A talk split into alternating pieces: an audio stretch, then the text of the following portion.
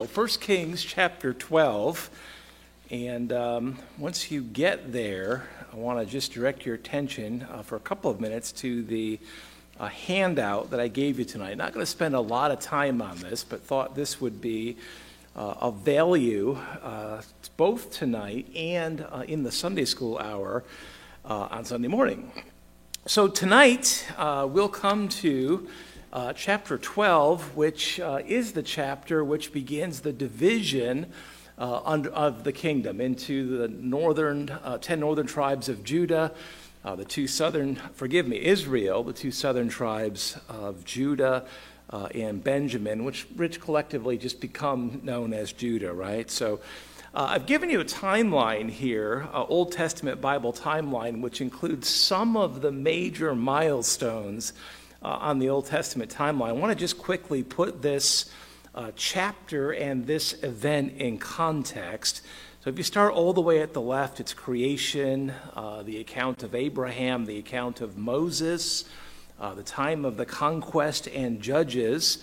Uh, the time of the United Kingdom, which uh, is, of course, the time of David and Solomon. And so, in our recent studies, uh, we've been looking at this time. Tonight, uh, we come to the first blue section there, uh, the time of the divided kingdom. And so the remaining portion uh, of First Kings and then through the balance of Second Kings. Uh, will be this time of the divided kingdom. Now, uh, since we're here and we have this timeline, look down at the bottom section uh, on this first page as well. On Sunday morning in the Sunday school hour, we've been making frequent reference to uh, the Assyrians, the Assyrian Empire, and the various uh, Gentile empires that followed, those that were prophesied by Daniel. And so uh, these have been placed onto the timeline with the dates. Uh, just to kind of be a, a help to us um, on Sunday morning as well. There's a little memory aid there also to help you remember the empires that Daniel prophesied. So it's the Assyrians, the Babylonians, the Medo Persians, uh, the Greeks, and the Romans. If you take the first letter of each, we can make a sentence all Babylonians must get right. Uh, Assyrians, Babylonians, Medo Persians, Greeks, and so that'll, that'll help you remember the order uh, of those empires, which become more of a, a thing that we'll allude to on, on Sunday morning again. So, if I ask you on Sunday morning to give me the order of those historical Gentile empires that Daniel prophesied, and by the way, did come to pass, now you'll be able to do that, right? Okay, so.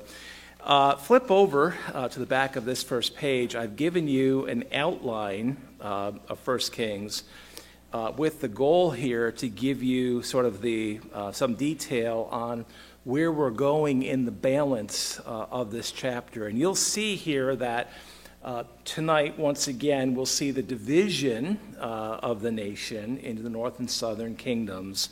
Uh, and then throughout the balance of this chapter, the, the focus will vary sort of between north and south. It kind of ping pongs back and forth. So we'll see uh, aspects of the southern uh, kingdom tonight as well as the northern kingdom, and then we'll kind of flip back and forth um, as the chapter moves its focus. And then uh, the last page is just a, a reference for you.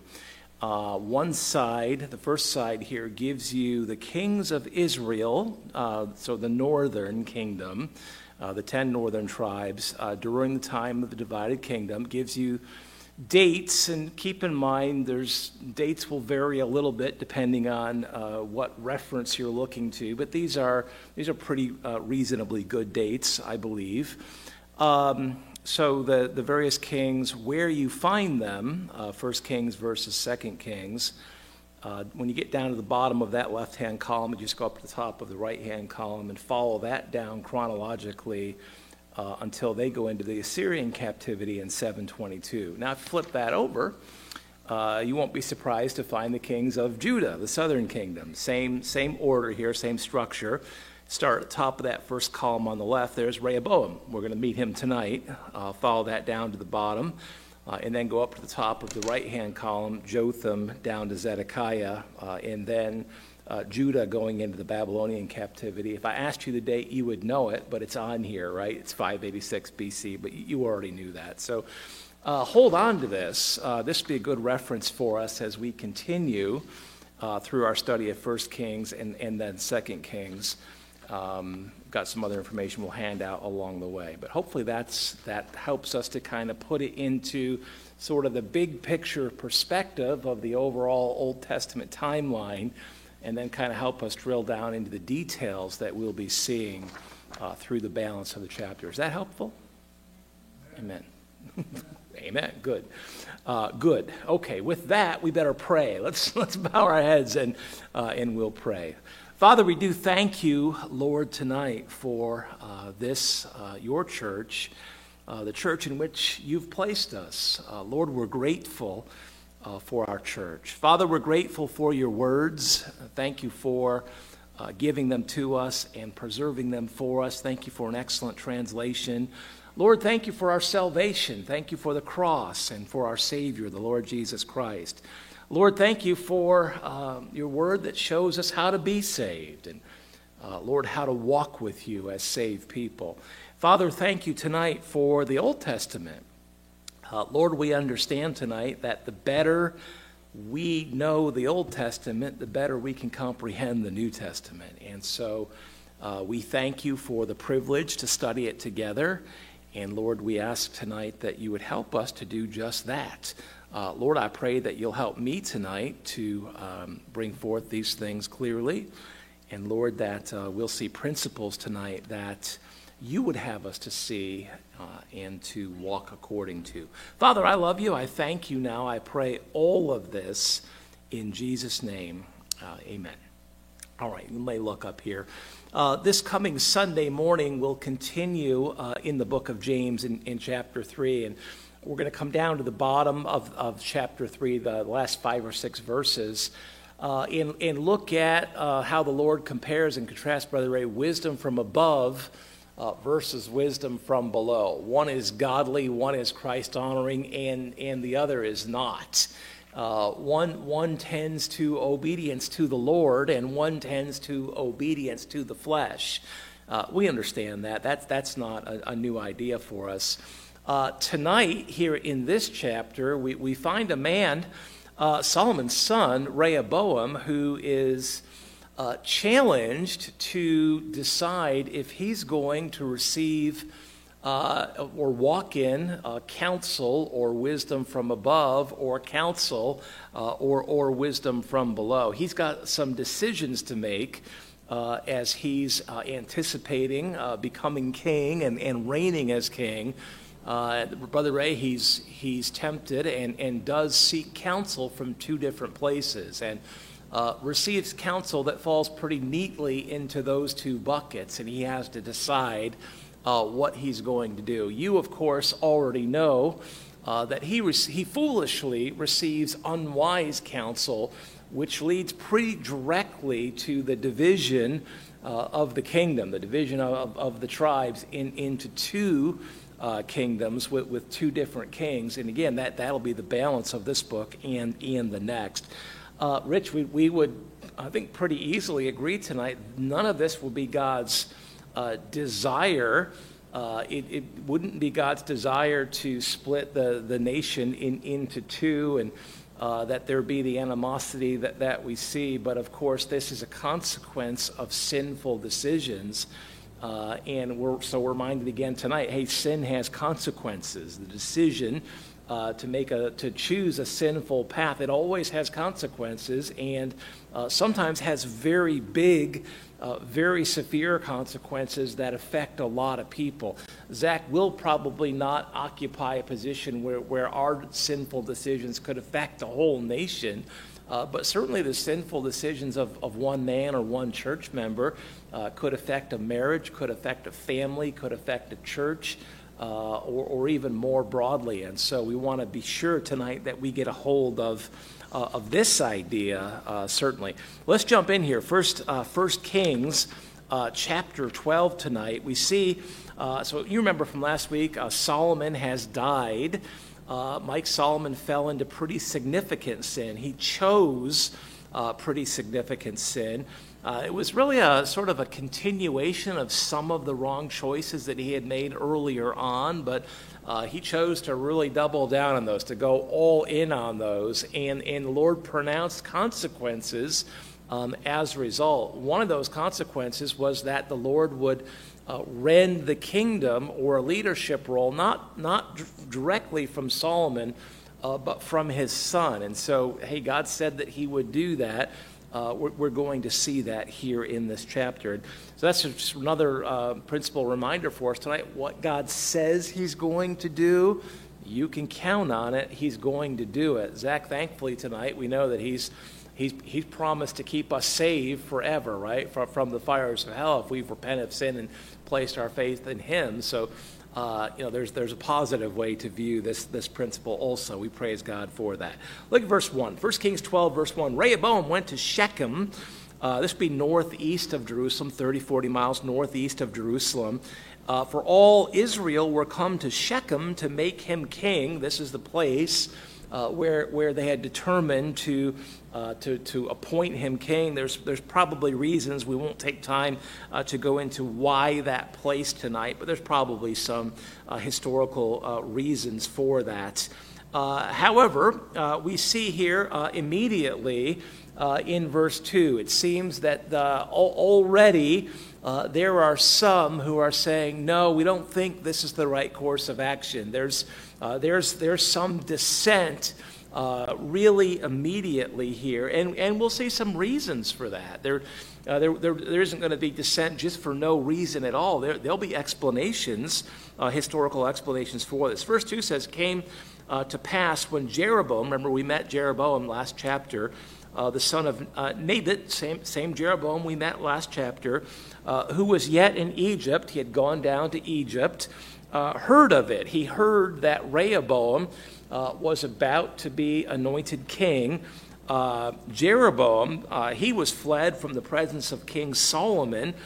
Jeroboam dwelt in Egypt, and we saw some of the history that led up to his fleeing down into Egypt last chapter. Now, uh, Zach, help me out. Egypt, is that a place where a man could uh, expect to be influenced spiritually? It's kind of a trick question.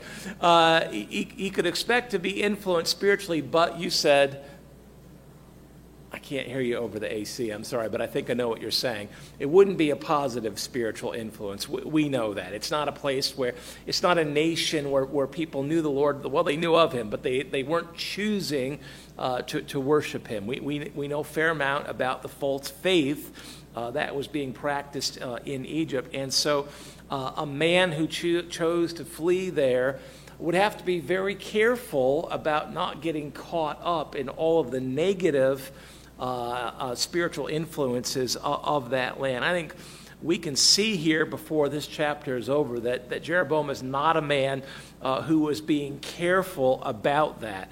Uh, should he have fled to Egypt? No, no, probably not. Uh, given that he did, should he have been a lot more careful about the influences uh, around him when he was there? Yes, definitely. And of course, uh, we don't really have a choice, do we, Rich, about the, the world that we live in today. Uh, we're thankful for a nation where we enjoy liberties, but we also have to stand guard uh, with the understanding that many people are exercising their liberties in a way that is not Christ honoring. Uh, and if we're not careful, we can be pulled back into uh, many of those antichrist things. We, we understand that tonight. Uh, look at verse 3 uh, They that sent and called him, they, they sent and called him Jeroboam, and all the congregation of Israel came and spake unto uh, Rehoboam. So they have a grievance against Rehoboam uh, regarding Solomon. They say in verse 4 uh, Thy father made our yoke grievous. Uh, he taxed us very heavily, uh, more than we could bear. Uh, now, therefore, make thou the grievous service of thy father. and his heavy yoke which he put upon us lighter, and we will serve thee. They said, Listen, this was probably toward the end of Solomon's reign. Uh, he, he had increased taxes to a level that evidently uh, was very burdensome, was, was more burdensome, uh, it would seem, at least this is the way the people felt, than they could continue uh, to bear. And so they bring this concern, this grievance to Rehoboam, and they say, listen, if, uh, if you will lighten our load, if you will lower the taxes, uh, we, we will serve you. We, we will support you, uh, and, and we will serve you no, no matter what. Uh, this, is, this is the deal that they propose to make uh, with Rehoboam. Verse 5 He said unto them, Rehoboam said, uh, Listen, depart uh, yet for three days. I'm going to ask you to, to go for three days and then come back to me. I'm going to think about this, get some counsel, and then I'm going to come back. You're going to come back, and we're going to have another congrega- conversation. There we go. and the people departed. And uh, pretty much immediately, Rehoboam goes and, and he seeks counsel, trying to figure out, hey, uh, what should I do? Uh, Rich, I believe he began here very wisely. He began uh, by going not, not to the young bucks or, or the, uh, his peers, but uh, he, he did well, I believe, by beginning to go to the older, wiser, more experienced men uh, who you would hope at least would, would likely have been relatively more spiritually mature, uh, in addition to just relatively more experienced in practical matters. Uh, so he goes to them. Verse 6 says King Rehoboam consulted uh, with the old men. Men, none of us are old, right? We're just getting older. Amen? Amen? Zach, you're not old, but we're getting the rest. Well, you're getting older too, aren't you? All right, and we'll lump you in. Rehoboam consulted with the old men, verse 6, that stood before Solomon, his father, uh, while he yet lived. So he goes very wisely to some of the same counselors uh, who evidently had counseled Solomon. This, I mean, starts out very humble, very wise, uh, seems like the right thing. And he asked them, he said, how do ye, he, he wanted, he asked for counsel from all of them. Ye, uh, the plural. How do ye advise uh, that I answer this people? Very wise. Uh, very wise. He, he respects the wisdom of his elders. Very good beginning to the process. Verse 7, he gets uh, arguably we, we could conclude is wise counsel uh, from the older men. Verse 7 They spake unto him, saying, By the way, I want to go back to, to verse 6 for, for a moment. He asked all of them, didn't he? He didn't just ask one man. Uh, that, that plural pronoun there, ye, is there for a reason. It, it, it is the plural, right? The underlying word is that plural pronoun. He asked more than one of them. Uh, in, the, the grammar suggested he asked all of them for, for input, for counsel. There is a Bible principle, isn't there, that there's safety in a multitude of counselors. Amen? That a Bible, um, there's safety in a multitude of counselors. You know, one man could give you the wrong advice. Uh, whether he's having a bad day or maybe you've just misperceived uh, how, how spiritually mature he is or, or not. Uh, one man could give wrong advice, but there's, there's wisdom uh, in, in Bible principle. Again, there's wisdom in receiving counsel from a, a multitude of counselors. There's safety in that. And so, uh, again, Rehoboam, begins uh, very wisely. They answer, verse 7, they spake unto him, saying, If thou will be a servant unto this people uh, this day, and will serve them and answer them, uh, and speak good words to them, he's now, it doesn't say this literally, but they seem to be saying, listen, uh, if, if you will approach them more as a servant leader than a leader who is demanding to be served by them. Uh, Brother Ray, I think in context, they seem to be saying if, uh, if you will seek to give more than, than you demand to get from them, you know what? They'll serve you forever. They'll, they'll recognize in you a humble spirit, a servant uh, leadership sort of approach to leading uh, the people and the land, and, and they'll get behind you implied is that he would lower the taxes. That would be sort of a practical application of the counsel uh, that they're giving. I think that that is pretty clearly uh, implied uh, in context. Speak good words to them, uh, then they will be thy servants uh, forever.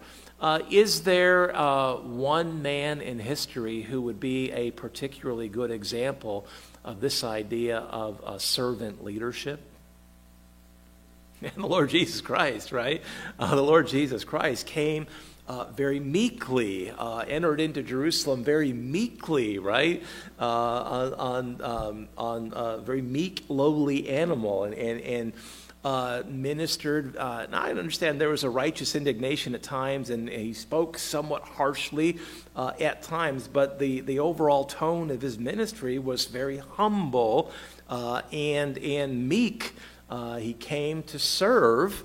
Uh, those who ultimately would become his servants, but he, he came to serve. Christ modeled this principle throughout his own ministry, and of course, leaders today do well to see that, uh, to understand that, and to uh, apply that very practically in, in their own role.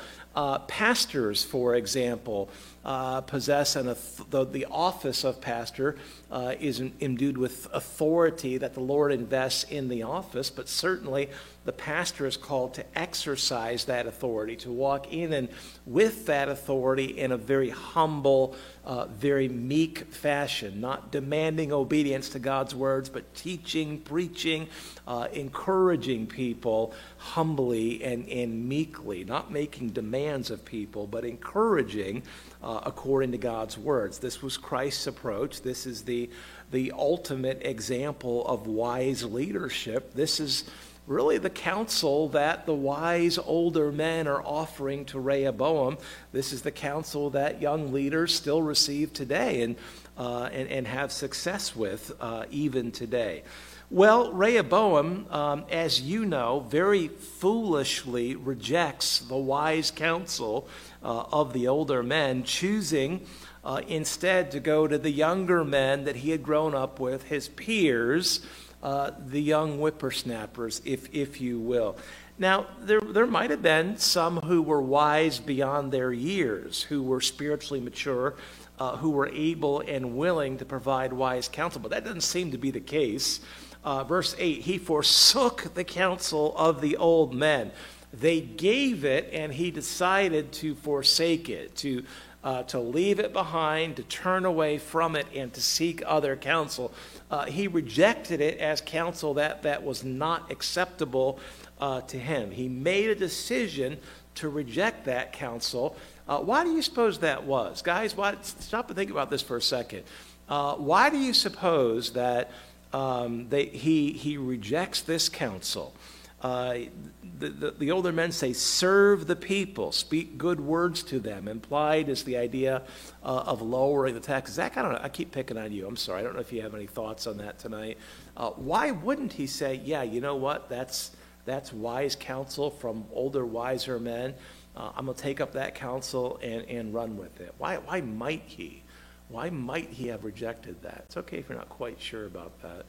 Um, guys, anyone else have a thought? gentlemen? Uh, who's it? Peer pressure.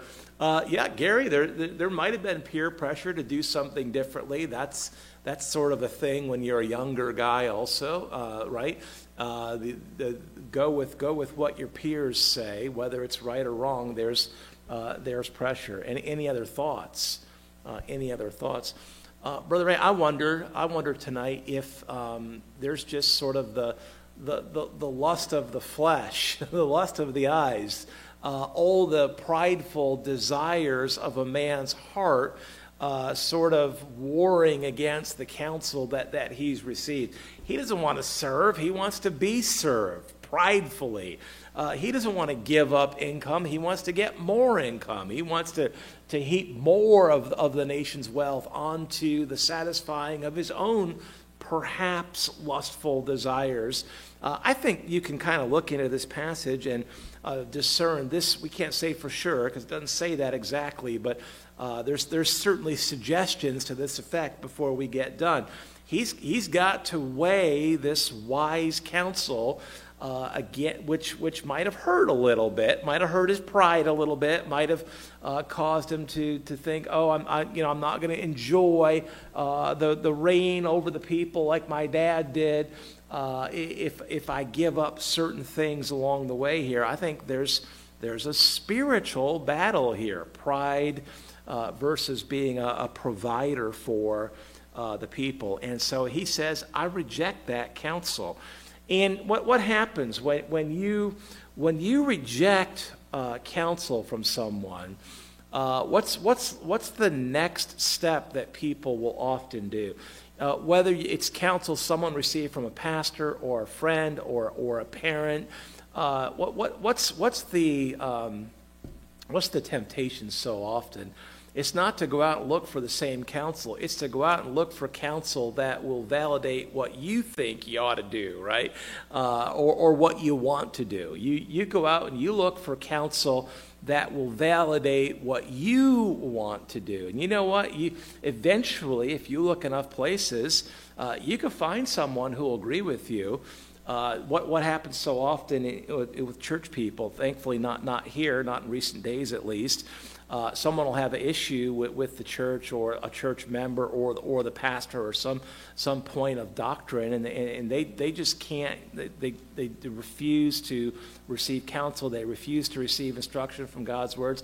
Brother Ray, what, what will people do sometimes instead? They'll, they'll go online and they'll just start searching around until they can find somebody that lines up with them or someone that'll validate their unbiblical attitude, heart, doctrine, whatever. You can find somebody that will agree with you no matter what you think. We need to stand guard against the temptation uh, to, to approach receiving counsel that way with sort of a preconceived notion uh, about what is right and what is wrong. That's, that's not the purpose of counsel, to validate what I've already decided. Well, Rehoboam seems to have foolishly made the mistake of, of deciding what he wanted, rejecting the wise counsel of the older men, and going to the young men who he probably pretty confident would agree with him.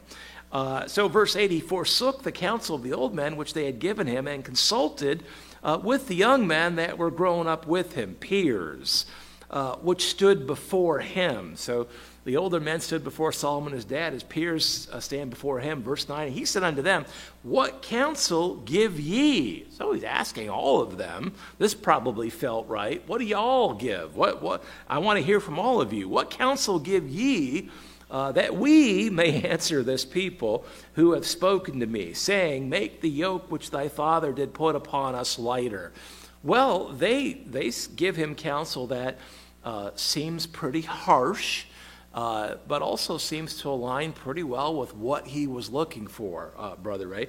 Verse 10 The young men that were grown up with him spake unto him, saying, uh, Thus shalt thou speak unto this people that spake uh, unto thee, saying, uh, Thy father made our yoke heavy, but make thou it lighter on us. That's what they said. They, they said, Make it lighter.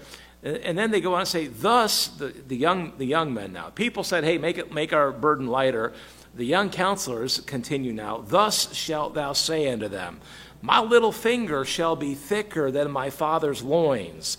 Uh, verse 11, And now, whereas my father did lade you with a heavy yoke, I will add to your yoke.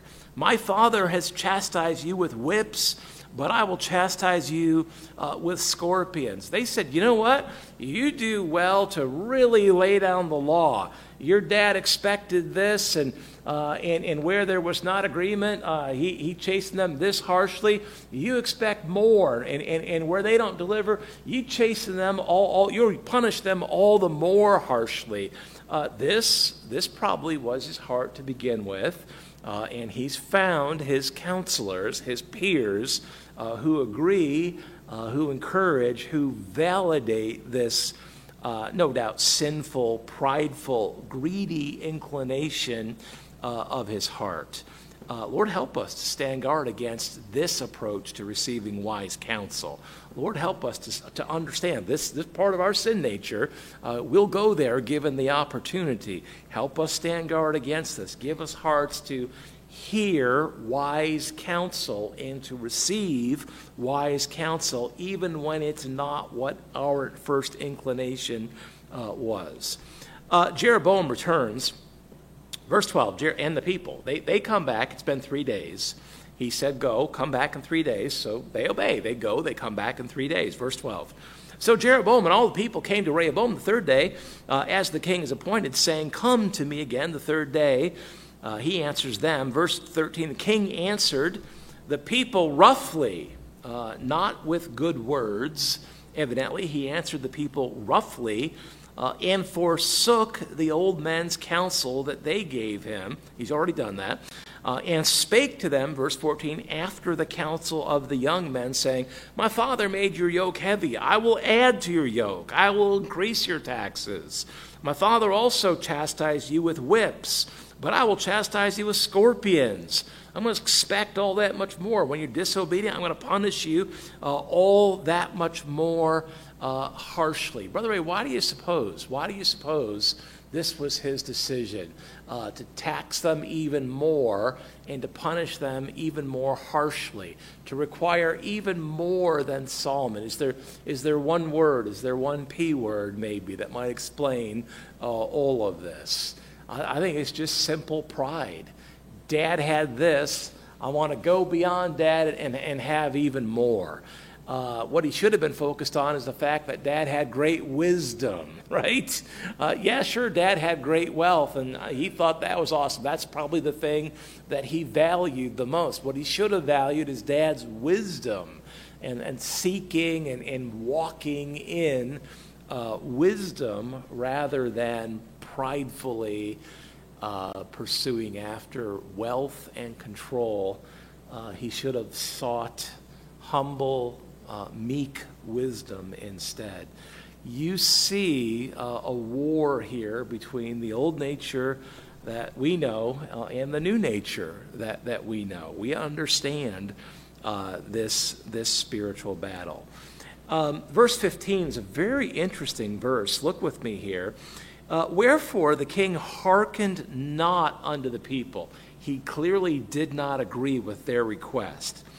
For the cause was from the Lord. Now that's very interesting, uh, isn't it? For the cause uh, was from the Lord that he might perform his saying, which the Lord spoke by Ahijah the Shilonite unto Jeroboam uh, the son of Nebat. Uh, back in chapter 11, you can just peek back there real fast. Chapter 11, um, verses uh, 11 and 12. Look, look there, please. Back at chapter 11, verse, verse uh, 11, 11, 11. Wherefore the Lord said unto Solomon, For as much as this is done of thee, thou hast not kept my covenant uh, and my statutes which I have commanded thee, I will surely rend the kingdom from thee uh, and give it to thy servant. Uh, notwithstanding in thy days, I will not do it for David thy father's sake. Uh, but, end of verse 12, I will rend it out of the hand of thy son. Uh, God said he would do that. Uh, and sure enough, um, we're getting to a point now where uh, Rehoboam's decisions are going to lead to uh, the decision of the people to uh, deny him the right to or the opportunity to uh, reign over 10 of the 12 tribes. Now, verse 15 makes it clear that uh, who was at work here, who was orchestrating uh, this situation rather sovereignly, evidently. Zach, who, who is it that's working here? It's who? Yeah, it's the Lord working here, right? Uh, Wherefore the king hearkened not unto the people, for the cause was from uh, the Lord. Uh, the Lord was uh, sovereignly, no doubt, working, uh, orchestrating events here uh, to rend the kingdom from the son of Solomon, just exactly as he told Solomon uh, he would do. Now, God could have accomplished that which any way he chose to, but uh, this, this is the opportunity that he, uh, he pursues. Uh, so, sure enough, we get down to verse 16. There, there is a revolt of, of the, the tribes of Israel. Um, so, uh, verse 16 says this So, when all Israel saw the king hearkened not unto them, uh, when he spoke harshly rather than good words, when he refused uh, to lighten their burden, uh, the people answered the king, saying, What portion have we in David? Uh, there's, there's nothing for us here. You just, you just want uh, to get for you. You're not looking to serve us. You, you just want to get from us. Uh, what, what's left here for us? Their, their answer was nothing. Uh, neither have we inheritance uh, in the son of Jesse. Uh, to your tents, O Israel. Uh, now see to thine own house, David. So Israel departed unto their tents. They broke away, uh, feeling that there was not going to be any negotiation here, no, no need for further uh, discussion. Uh, they had made their decision, uh, understanding that Rehoboam had made his decision. Verse 17, but as for the children of Israel, which dwelt in the cities of Judah, uh, Rehoboam reigned over them. So, uh, right here, uh, in this moment, you see uh, the, the tribes of Israel in the north, the ten, going. going, having made a decision that they, they choose not to be uh, aligned with, with Judah and, and Rehoboam, son of Solomon, son of David, uh, but instead going their own way. Uh, whereas Judah and Benjamin, they, they would stay. Um, there was, you know, geography sort of demanding that, if you will, but this, uh, this would seem to be the case. Uh, verse 18 is a little bit surprising, I think. So uh, imagine this imagine you're Rehoboam, and, and 10 tribes just said, you know what? uh, we're, we're, we're, ceding from the union. We want nothing to do with you. Uh, we're done. We're not going to pay your, your taxes, your high taxes. Uh, we're done. See you later. Uh, it, it, seems to me, Rich, that uh, it wouldn't have been my first inclination to send the tax collector to go get those taxes, but that's exactly what Rehoboam did. Verse 18 Then King Rehoboam sent Adoram, who was over the tribute, uh, he's their tax collector over the tribute. Uh, and all Israel stoned him with stones uh, that he died. Uh, now, Brother Ray, you, you might say, well, it wasn't wrong, uh, technically wrong for Rehoboam to go and collect the taxes that, that he had decreed. But certainly, we, we might say it was unwise to do it at this point in time. Uh, this, this was not the time to, to call in the tax bills. and so Rehoboam acts continues to act very unwisely. Uh, his foolish uh, choice of foolish counsel has split the nation uh, and has immediately caused the death uh, of this servant, Adoram. Uh, second half, verse 18 says, Therefore, King Rehoboam made speed to get him up to his chariot uh, to flee Jerusalem. He doesn't want to die. Uh, verse 19 So Israel rebelled against the house of David uh, unto this day, the, the, time of, of the writing here. Um, a quick question. A quick question for, for your consideration. Um, was it, was it um, sinful? Was it sinful for the ten tribes to seed the way they have? Have they made a choice here that would be contrary to God's will. Thoughts? Zach?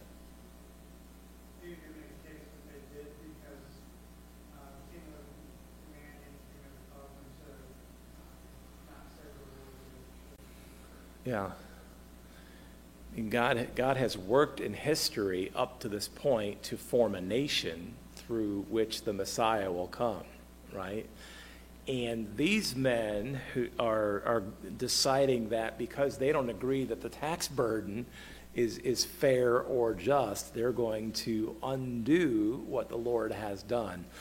I, I think I, I, would agree with you. What they've done, uh, there's an explanation for that, right? They're, they're feeling unjustly treated.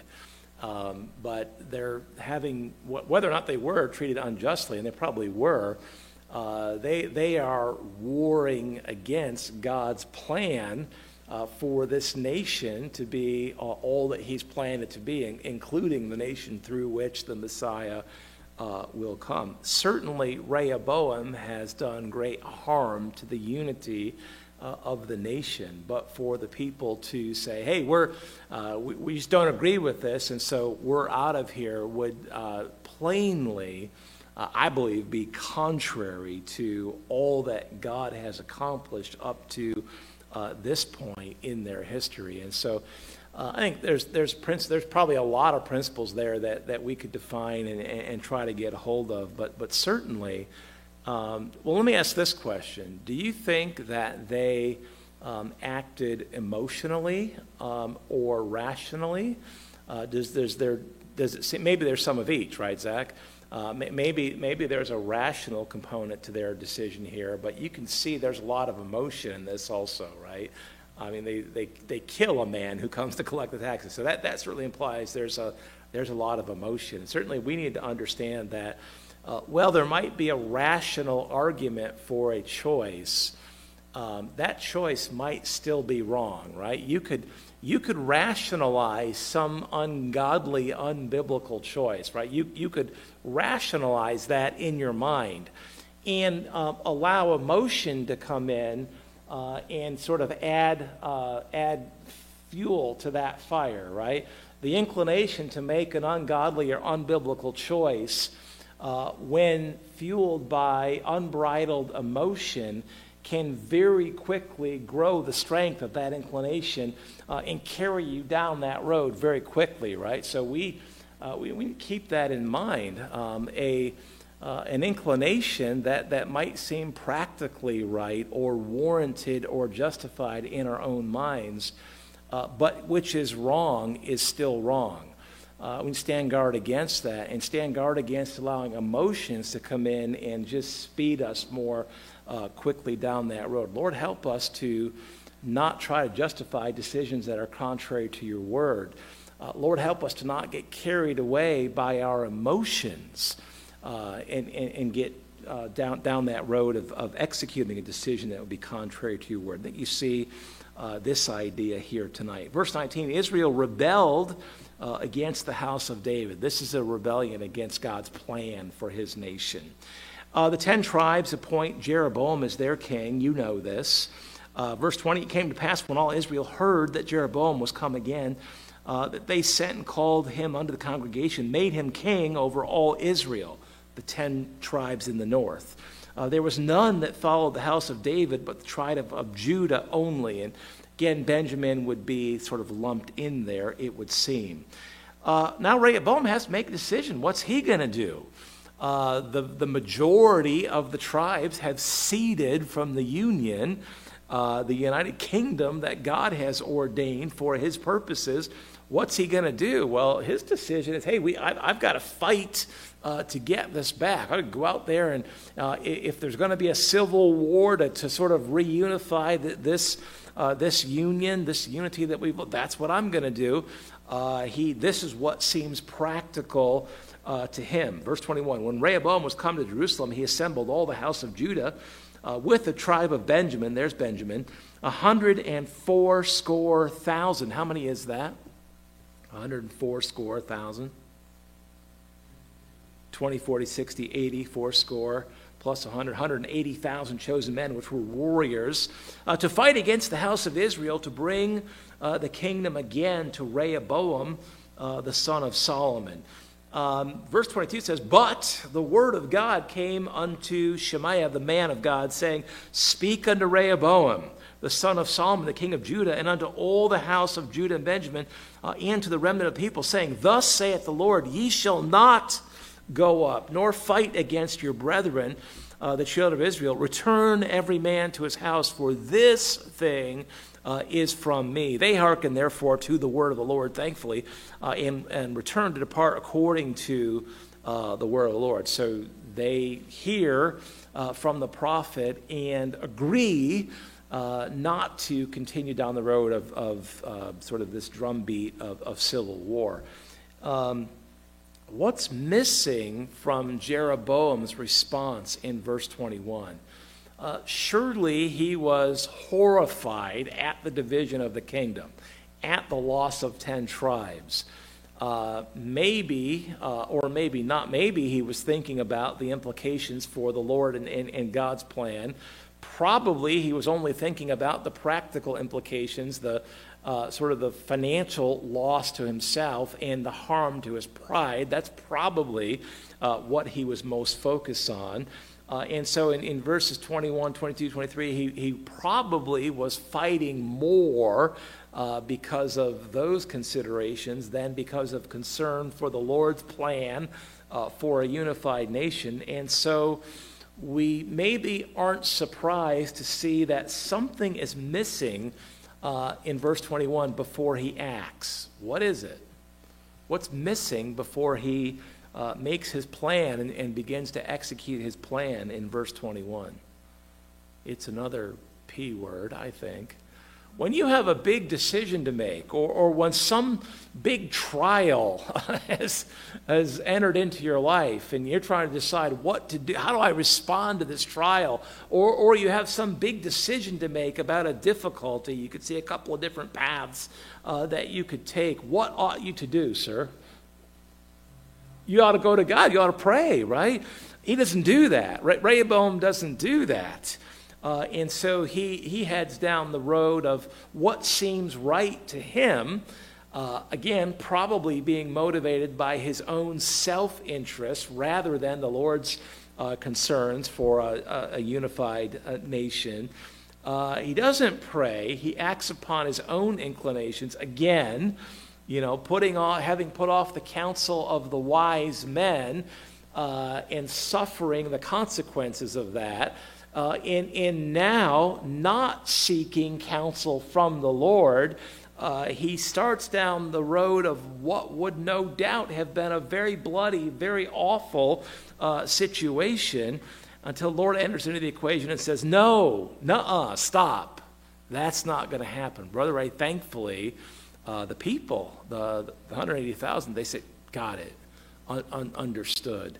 Lord, help us to understand, to, to remember that when we're hurt, uh, when our pride is hurt, uh, when things are not going the way we would hope or wish, uh, we need to stop and pray. We need to take a step back and take a deep breath uh, and say, Lord, I, I don't know, may, maybe I've been pursuing my own agenda rather than your agenda. Lord, Lord, I don't know um, exactly uh, what, what I should see here, but I know I need to take a step back and I need to seek you. Uh, I need to pray. I need to seek your counsel. Uh, Lord, help me to yield to you and know how you would have me to go forward. Give me peace about your will uh, and no peace about the course that would not be your will. God picked me up, dust me off, and set me back on the course that, that you would have me to be on. That's a hard thing uh, if you're caught up in emotion. If you've ceded control of your faculties over to your emotions, uh, that's a very hard thing. Uh, Rich, how, how do we get control of our emotions? Um, if we've yielded control to our emotions, uh, how can our emotions be brought back under control again?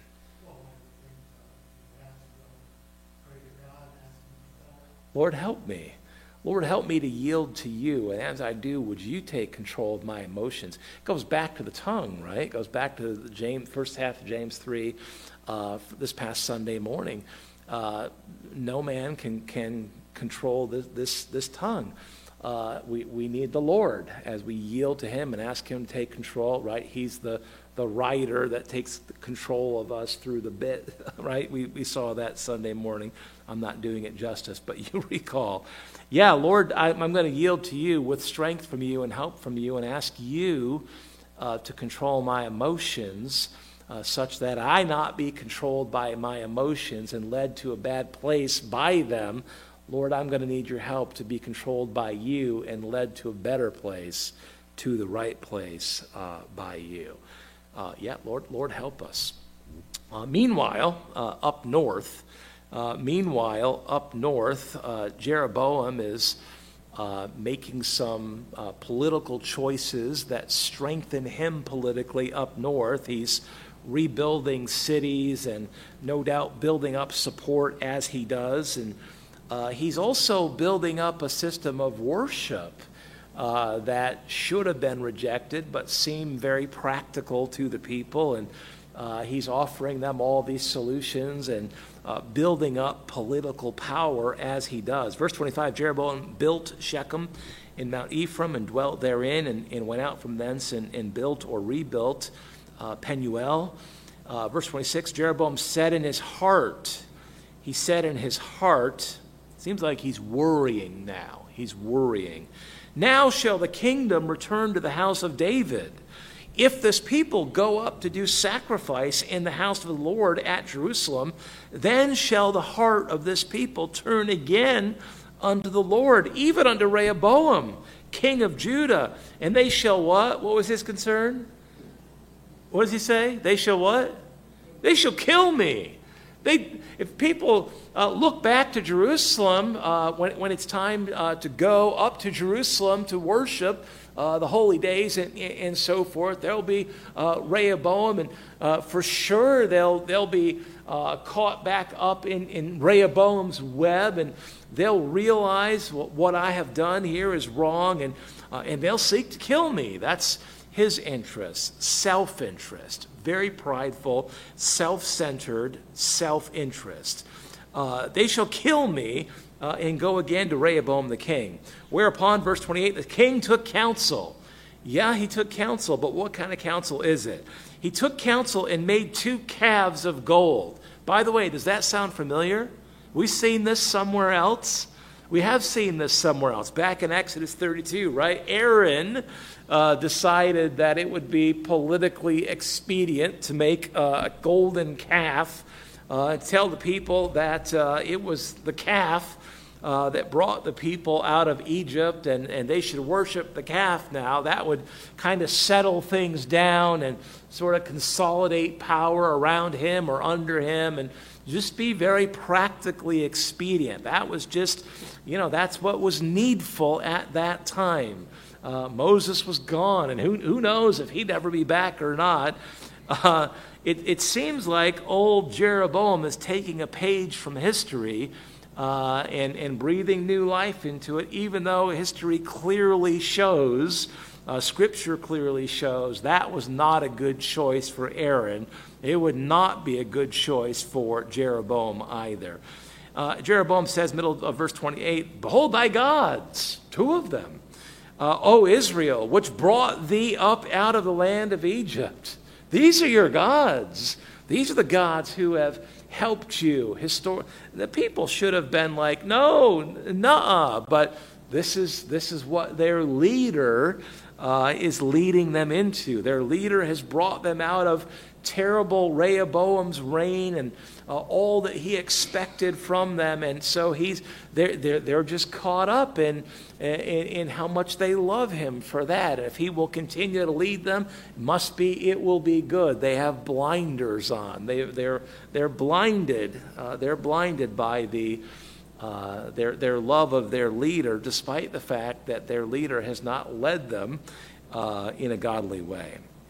Verse 29, he set the one up in Bethel, uh, and the other he put in Dan. So just remember that we're talking about the northern portion of the land, uh, one in the southernmost part of, of Israel, the northern portion, and one in the northernmost part of Israel, the, the northern kingdom. This just be for convenience, right? It's all about convenience and political expediency. He set up two worship centers. If you live down south, hey, go to this one. If you live up north, go to this one. It'll be very convenient for you. No, you surely don't need to go back down to Jerusalem. Uh, nope, absolutely don't need to do that. One man notes that ironically, the literal na- meaning of Bethel is house of God. Bethel, house God, house of God. Very ironically.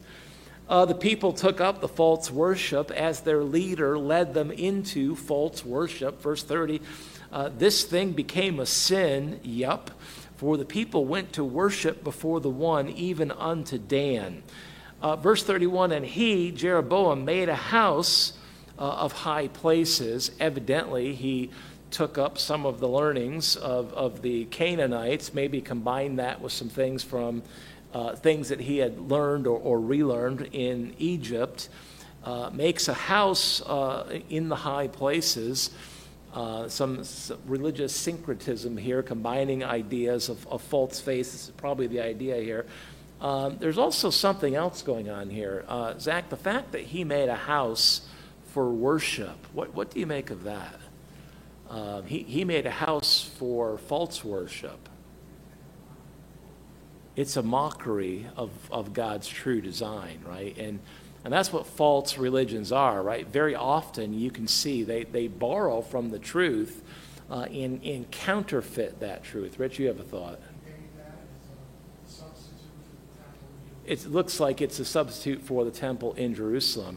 And, and so there's these two places of, of calf worship, golden calf worship. And then there's a, a, a house, which evidently would be sort of like a, a, new sort of headquarters for this, this new false faith, uh, which pretty plainly he's, he's borrowed from Jerusalem uh, and the idea of a temple being a, a primary or special place of worship. Uh, we understand that, that this is something that we, we see all throughout history. Uh, false faiths will, will borrow from the truth and counterfeit the truth uh, and kind of spin it for the benefit of the founder uh, of that false faith. And you remember some years back, we spent time in the Sunday school hour going through the cults, kind of one by one, and looking at how they had brought in um, ideas from uh, either Judaism and or biblical Christianity and, and corrupted them uh, for their own purposes, for their own benefit. This inclination uh, is seen all the way back here in the days of, of Jeroboam uh, a man counterfeiting, corrupting and counterfeiting and recasting God's plan, God's desire, God's purposes for the purposes of the man. Political expediency, uh, which ultimately is going to be about his desire for, for wealth and control, no doubt. Uh, verse 32, we're almost done here. Jeroboam ordained a feast in the eighth month on the 15th day of the month, like unto the feast that is in Judah, and he offered upon the altar. So uh, he makes up his own feast days when the people were going to be ready to go down to Jerusalem. He said, Hey, you don't have to do that. We got these two worship centers, we got our own temple, uh, and we got our own, uh, we got our own special holidays, holy days. No need to go to Jerusalem. Don't need to do that. He's trying to distract them uh, from going back to that which is right. Of course, this is a uh, strategy of the cults to this very day, distracting from the truth uh, with counterfeits of the truth. Um, he offered upon the altar, so did he in Bethel, sacrificing unto the calves that he had made and placed in Bethel the priests uh, of the high places which he had made. False worship, false religion, false priests uh, verse 33, and we're done. So he offered upon the altar uh, which he had made in Bethel, the 15th day of the eighth month, even in the month which he had devised of his own heart. Uh, all of this comes not from the Lord, but out of his own heart, uh, his own lusty desires, which he had devised of his own heart, and ordained a feast unto the children of Israel. He offered upon the altar uh, and burnt incense.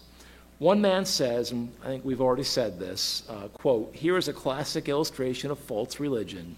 It was politically motivated and counterfeited the truth.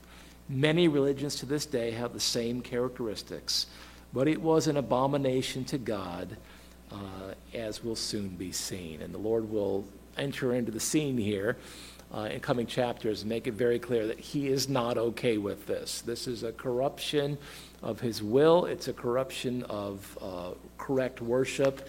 Uh, it is obviously nothing short of simple, blatant uh, idolatry. Zach, when take the truth away from people, they're, they're still naturally inclined to, to be religious, right? People, uh, people have spiritual needs.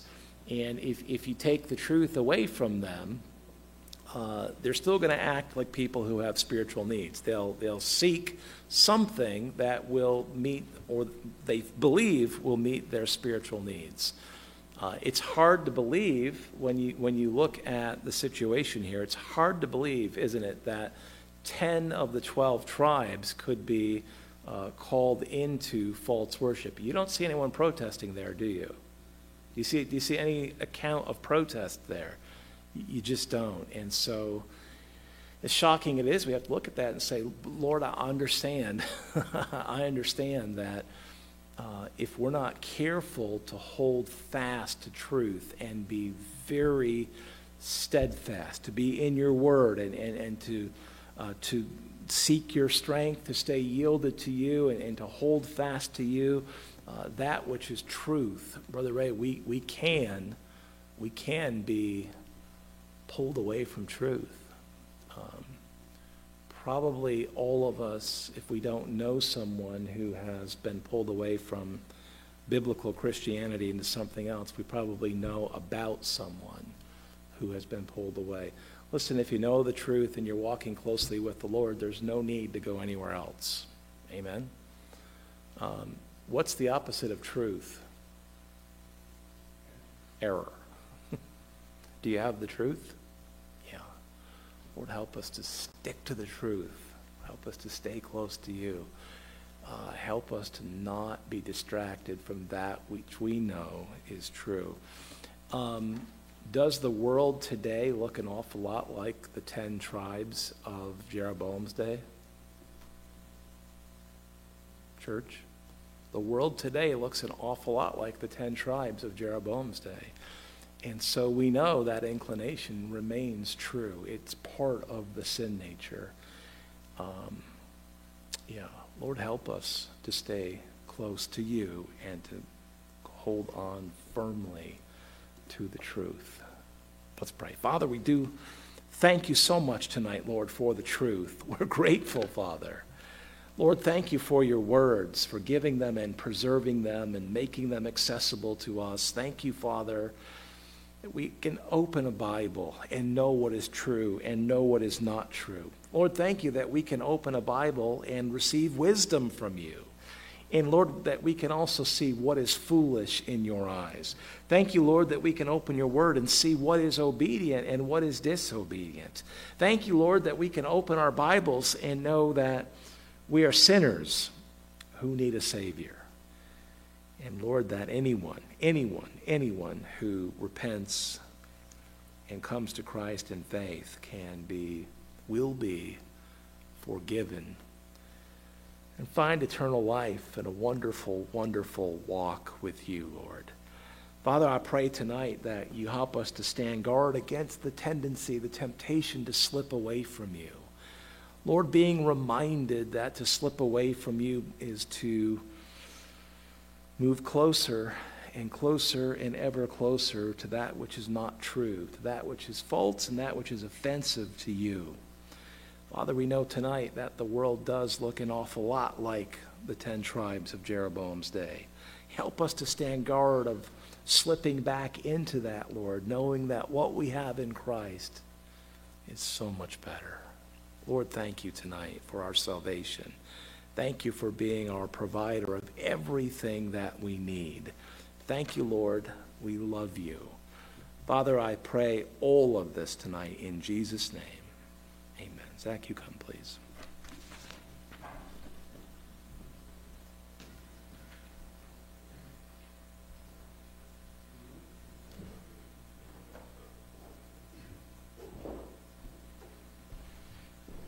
All right, uh, please do stand with me as we turn to number 343. Number 343, we'll sing Thank You, Lord, 343.